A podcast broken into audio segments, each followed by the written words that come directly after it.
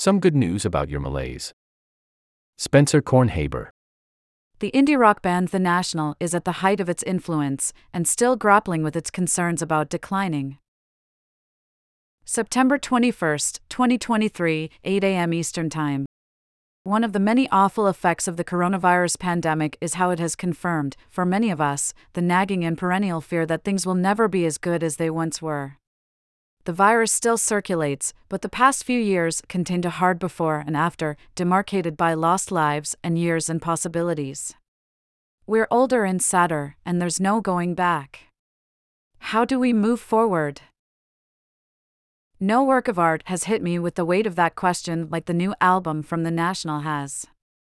The indie rock band finds itself, 22 years after its debut album, at the height of its influence.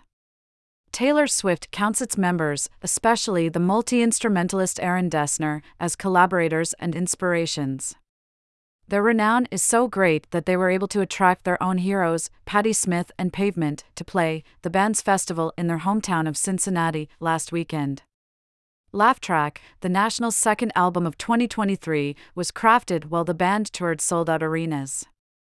Yet it is also heavy, beautifully heavy, with concerns of decline. Enjoy a year of unlimited access to The Atlantic, including every story on our site and app, subscriber newsletters, and more. Become a subscriber, https colon slash slash accounts.theatlantic.com slash products slash question mark source equal sign loss dash inventory and referral equal sign loss dash inventory. This concern is not new, just newly urgent the singer Matt Berninger, now 52, has growled his sardonic self pity for decades. I used to be carried in the arms of cheerleaders, went one line, the lament of a fading jock, on the 2005 album Alligator. The band's sound, simmering orchestral rock, part REM and part Philip Glass, has always captured the tussle between survival and decay.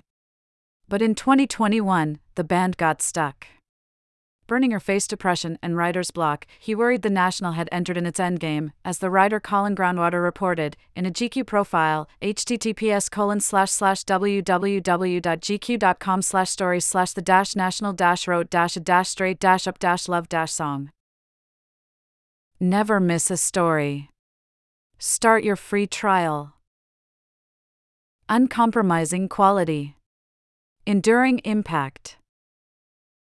Your support ensures a bright future for independent journalism.